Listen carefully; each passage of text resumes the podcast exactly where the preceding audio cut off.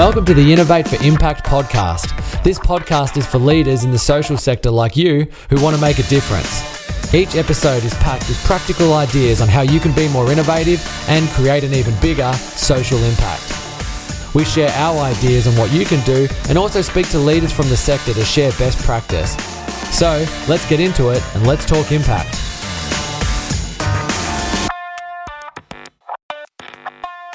Hi, and welcome to another episode of Innovate for Impact. Dan Bentley here, and also Tracey Newman. And today we're joined by Elizabeth Drozd from AMCS, which is the Australian Multicultural Community Services. Thanks for joining us today, Elizabeth. Thank you for asking me to be part of your podcasts, and hello, everyone.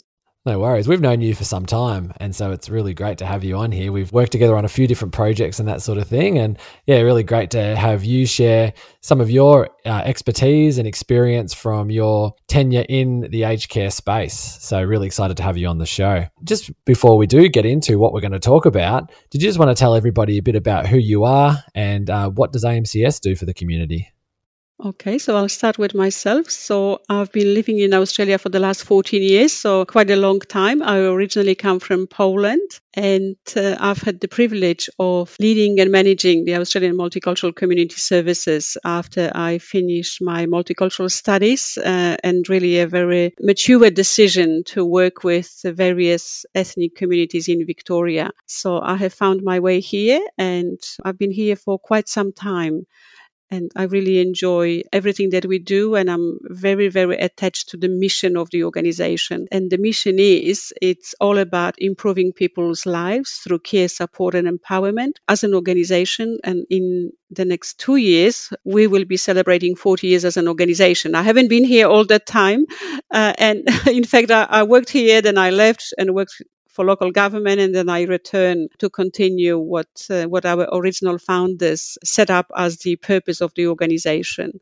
So we have changed uh, over the years. Initially, the organization focused on migrant settlement, and particularly the western suburbs of Melbourne, where there was recognition that perhaps there were disadvantages experienced by certain members of the community, particularly those that come from various non-English speaking backgrounds. And then uh, that has changed. We also experienced a loss of one of our key founders and then found it quite difficult to function without his presence and his contribution and guidance. And then in 1992, we received our first funding for sort of seniors care. And uh, so since that time, uh, gradually we've really been moving to support seniors from various ethnic backgrounds. So we are inclusive of all nationalities, but we particularly specialize in supporting older persons from various culturally and linguistically diverse backgrounds. Uh, we do other things. It's uh, the seniors care is the bulk of what we do, but we also assist migrants and refugees to secure employment which is very important to help people become independent and, and um, fully participate in the life of the community and society.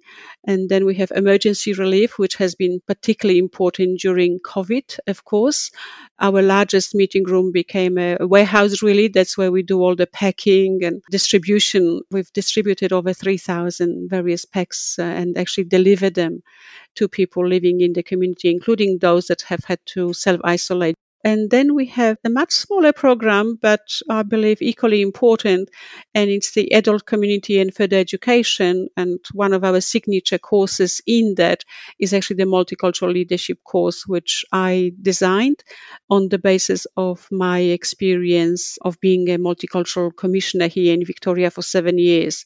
So all the things I've learned during that time and, and the feedback um, directly from communities, I actually created a course out of that with six sessions, just really responding to what um, ethnic communities particularly find challenging or particularly need. And this continues to be a very popular course, not only amongst multicultural community leaders, but also others, including staff from local government and health related organizations who are really interested in doing this course to better connect to ethnic communities. Fantastic. Well, I mean, we've we've known you for some time. I think we were just talking before this, and it's been about three years, I think. And I just learned a whole heap of things that I didn't know that AMCS did.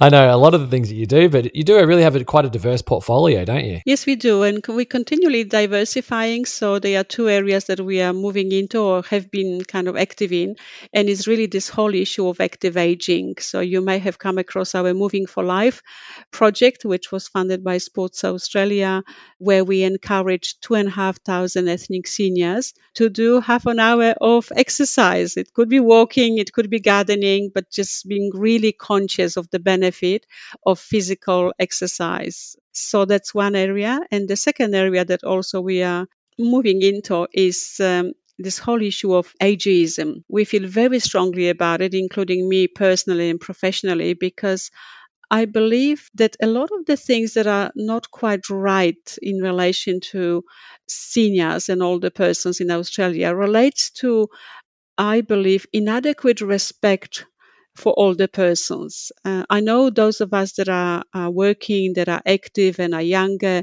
may not relate to this because it's actually considered the most invisible discrimination. And also there's a view that it's a discrimination type which will be the most difficult to get rid of or reduce. So now, of course, you know, sexual harassment and discrimination is, is a big no-no. The same with racial discrimination, where these negative attitudes and perceptions are really quite quite subtle. In fact, even these anti-wrinkle creams, um, you know, what what is wrong with creams? Oh, I remember reading this article and that said a great tsunami is coming, meaning to the seniors who will need to work or return to work at least on a part-time basis, maybe because of uh, the fact that superannuation values have gone down and there's such low interest. But you know, for a journalist in a newspaper, to actually give it a title, Great Tsunami is Coming, I was quite appalled, really, when you think about it. Everyone has a right to work. And if people are 80 years of age and they want to work and contribute, what is wrong with this? As you can hear my passion, as yeah, you can hear my passion in my voice, yes. it gets me going. yeah, absolutely. And it, it, it's interesting because, you know, you were talking about the mission of the organization, but then as you've been talking, a lot of it, you can see it's really comes from your own personal mission. And you can sort of see that, I guess, you know, when, when we're talking about winning the hearts and minds of the community, I can see that it really starts with you and it really starts with your own conviction and your own, you know, your own personal mission and and I can see how that then translates into the work that you do and and the care that you provide. It's really inspiring. I'm getting caught up in the conversation around ageism and and I agree like there's so much opportunity to do things differently. Yes, thank you. I guess I'm very fortunate um, that my personal values uh, so closely align with my professional values and the values of the organization. So I'm just one of those very lucky human beings and professionals who has found the right organization and the right role and basically I just give it all and and try to really make a difference in everything that I do. So that's really what you where, where it's coming from, Tracey, and where, where, yes, what's behind it really.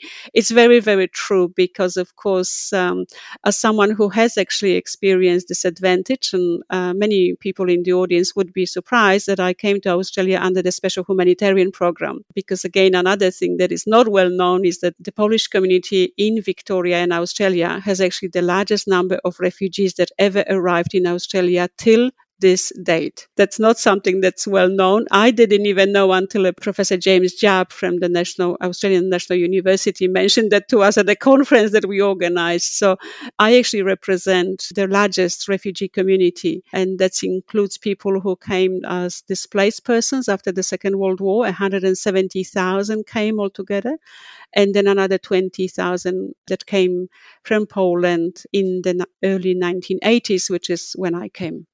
Wow. That's something that I didn't I didn't know about either. So it's very very interesting. And um, yeah, how how long have you actually? So you said you've been at AMCS for a number of years. You started there and you came back. And how many years of that have you been the CEO? When I returned to AMCS in 2000, the role wasn't a CEO, it was a coordinator because we were a much smaller organization. So I have created the CEO role. it moved from a coordinator to manager and now a CEO.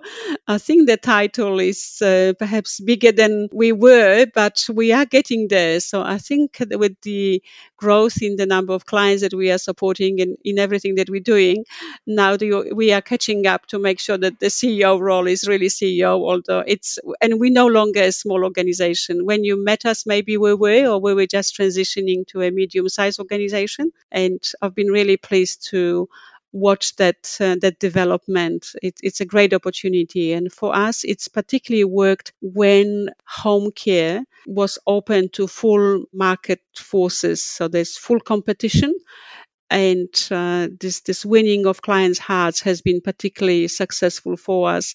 We've always known and believed very strongly that we were really good in what we were doing.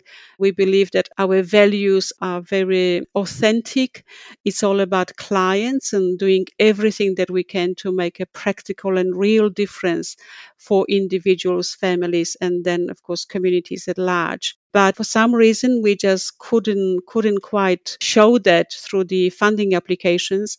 But now when seniors and their family members have to actually choose care organizations word of mouth is the biggest referral source for us which of course tells me as a ceo that whatever we're doing is working and we have others speaking highly of us and everything that we do and that's what we want to talk to you about today is a bit more into the detail of how have you done this and what are you doing there at AMCS to win over these hearts and minds of the communities that you work with. So yeah, is there any particular initiatives or are there any particular projects that you've been working on there at AMCS to to get these people on board and to to want to recommend you to, you know, other people like them?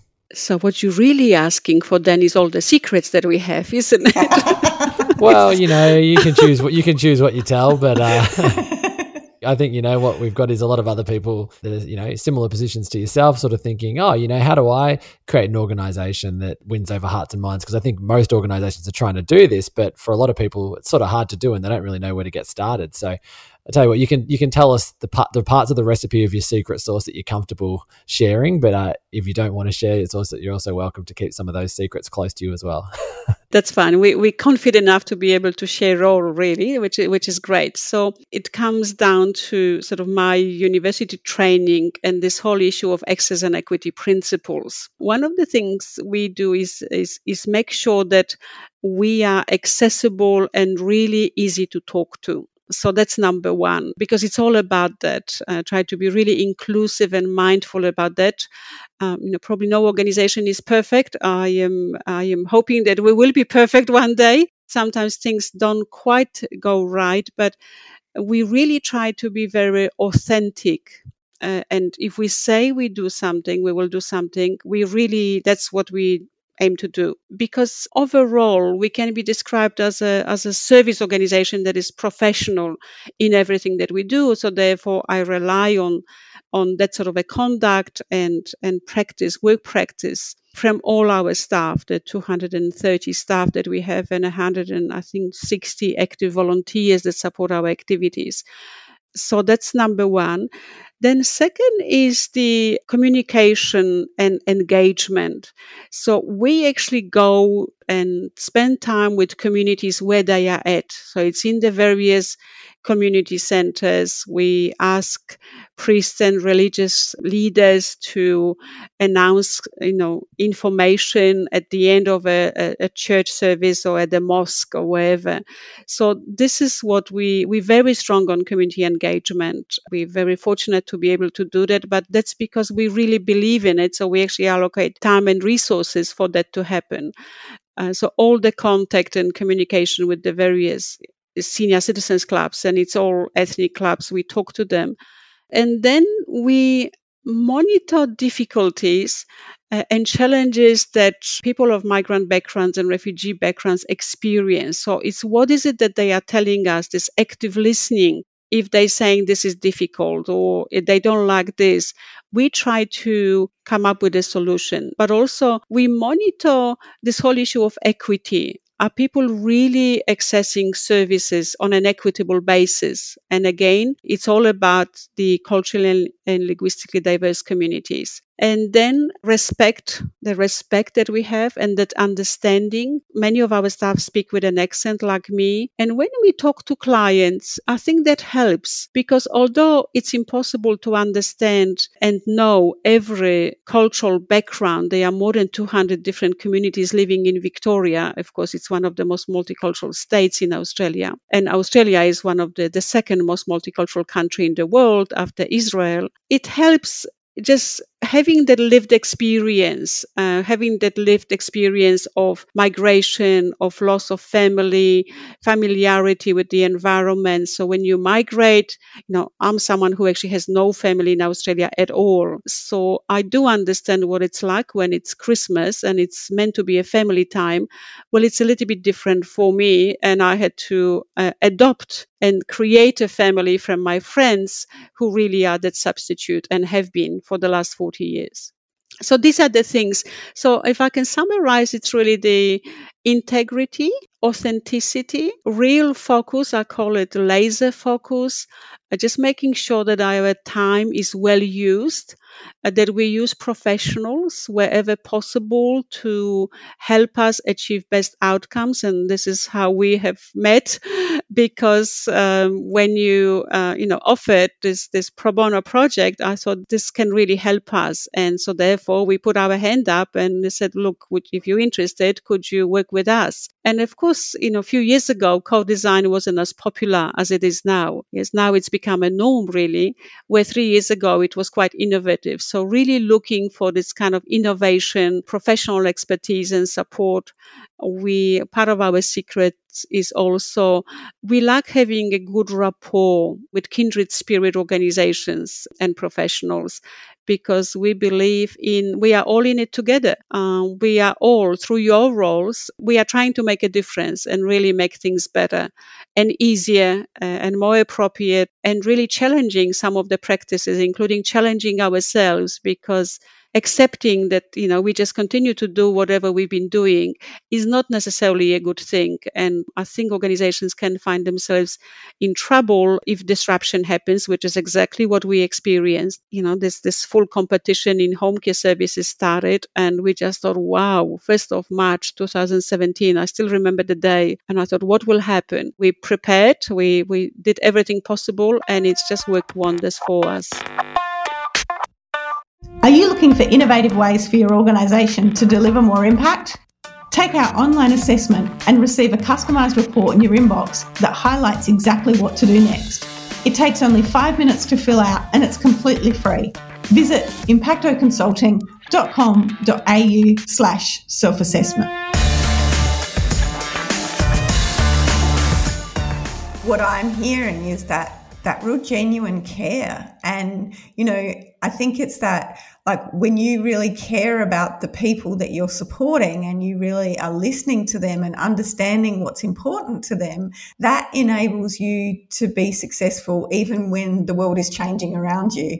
And through taking that time to to listen and to actually go out and actively seek that those relationships and meet people where they are. Like that's kind of the foundation isn't it? And it, it comes from that genuine care about the people that you're supporting. And then because they can sense that then then as funding models are changing and as the world is changing around you, it's, it's okay. And you're able to pivot because you, you understand your clients and you understand what they need and you understand what's important. And because that's your focus, then all of those other things just fall into place. So that's, that's a, a really great way of setting up an organization so that, yeah, any disruption is able to be managed there's another example that I give as well, and that's um, when a client or a, an older person asks us for something that may be unusual, it is most unlikely to be not unusual for us because we automatically almost understand. We don't question it. If that is the preference, cultural preference or other preference or, you know, faith related preference or whatever, whatever it may be, we do not question it. Yeah.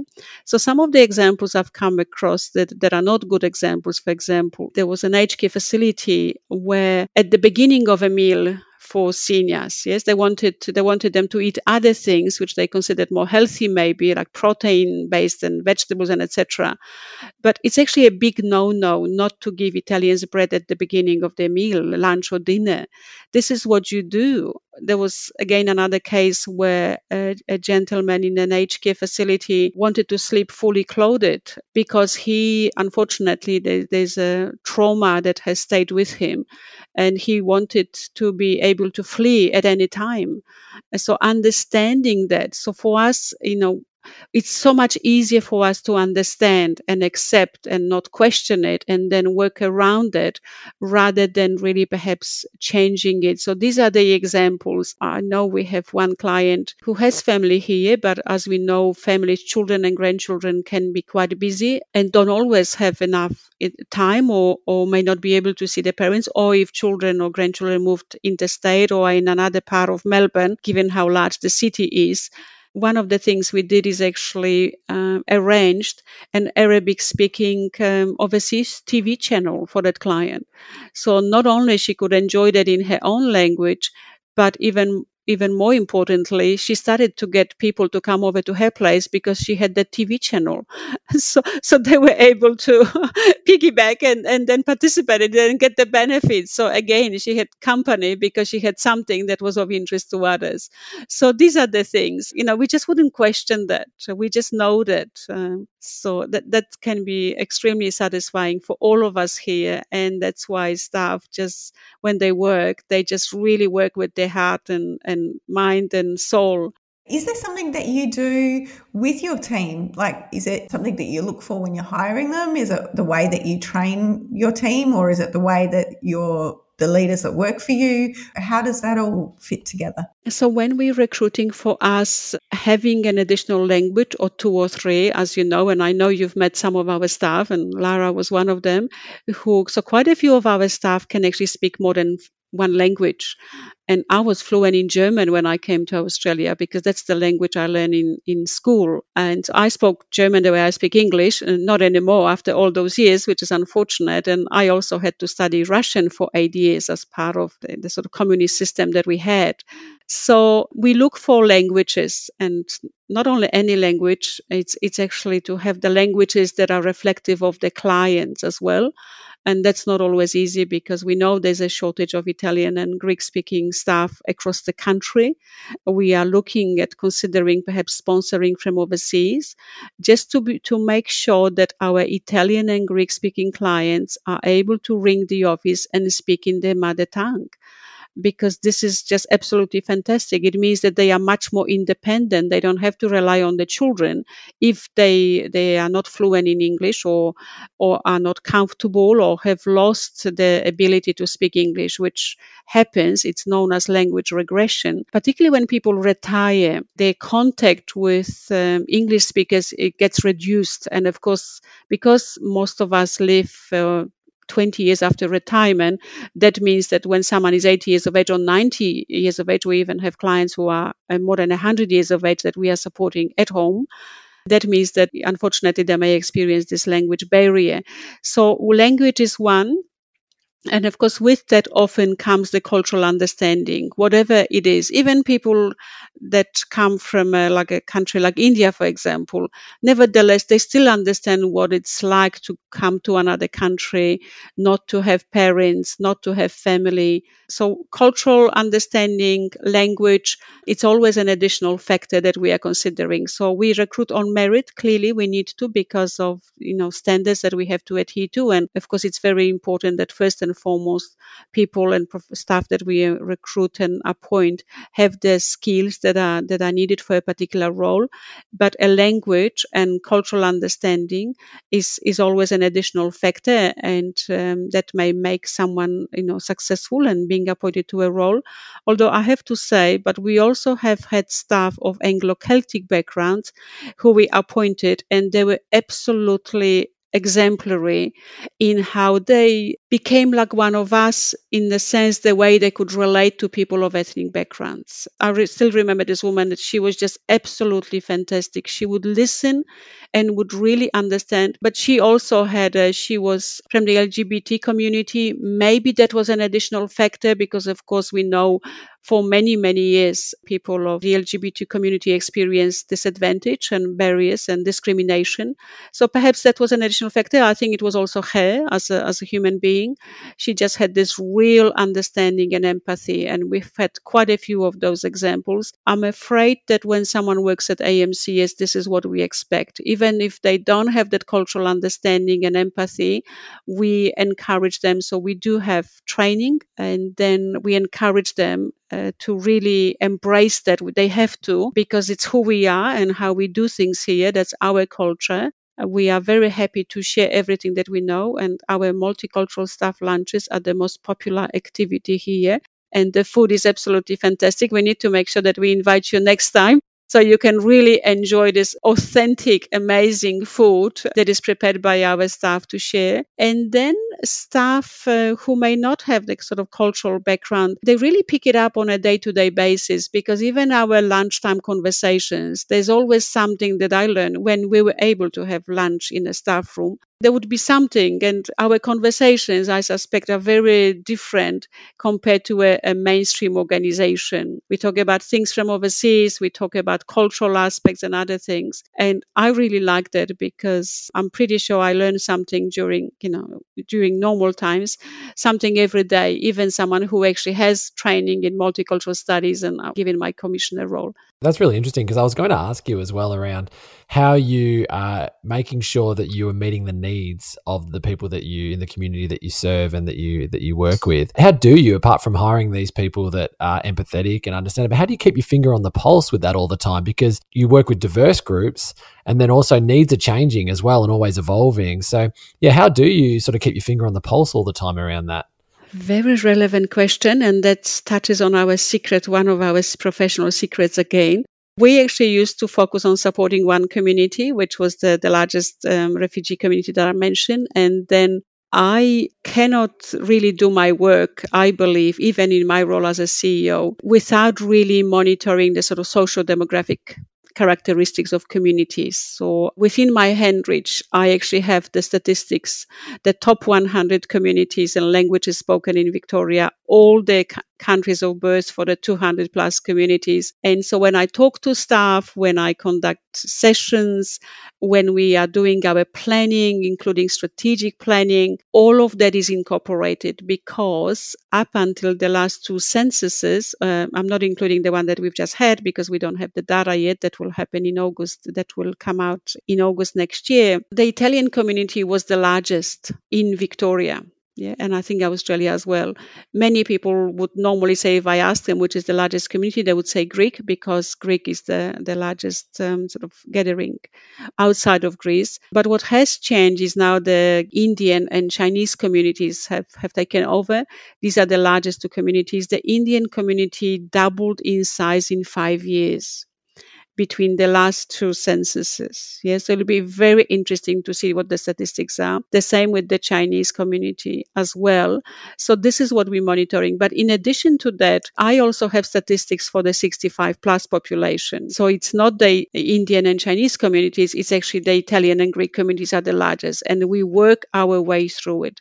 We're not able to be ethno specific in our responses to every community, but we certainly target the largest So that's what we do. And we change that. We change that accordingly to what we are observing, what is communicated to us by communities. Because another role that I haven't mentioned as yet that we do is actually mentoring for other smaller and emerging communities. So we are very proud of the fact that we actually help to establish Indian Care which is now an independent organization that has functioned for quite a few years. So that's one. And we've done quite a bit of mentoring with other communities.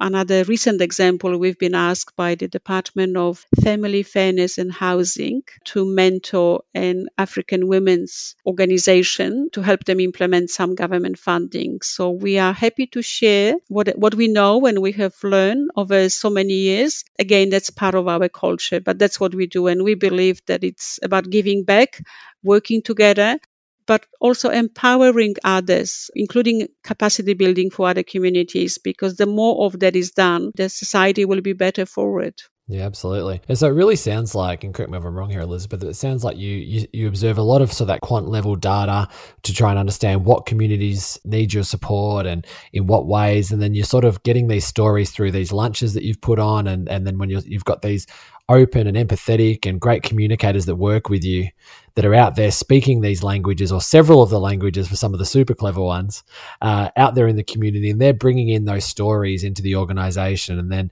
as an organization you're sort of learning from all that data and constantly tailoring and adapting your the way that you work with these communities to ensure that you're always meeting their needs. Is that kind of how it yes, works? Yes, yes, yes. And try to incorporate this cultural appropriateness in everything that we do. So I remember I had a meeting with one of the leaders here, and uh, she was very grateful for the time with me. And uh, she just, you know, normally people might, you know, just give a small gift, a bottle of wine or something, and then she came with a bottle of olive oil, nicely packaged. and I'm thinking, this is, you know, how often do you give someone a bottle of olive oil? And that's what we do. So rather than wine, we actually now, we really like this idea. So now we actually buy olive oil as a gift, um, which is, we believe, much better. So we adjust on the basis of feedback from others and working with others. But these are the examples. I know for one of the clients, we like to always come with something people may enjoy and again have it culturally appropriate. So a jar of tahini and honey. You know, when you go to a client and just you know say look you may enjoy this um, so tahini and honey. So just something different but again it's kind of multicultural ethnic. That's us.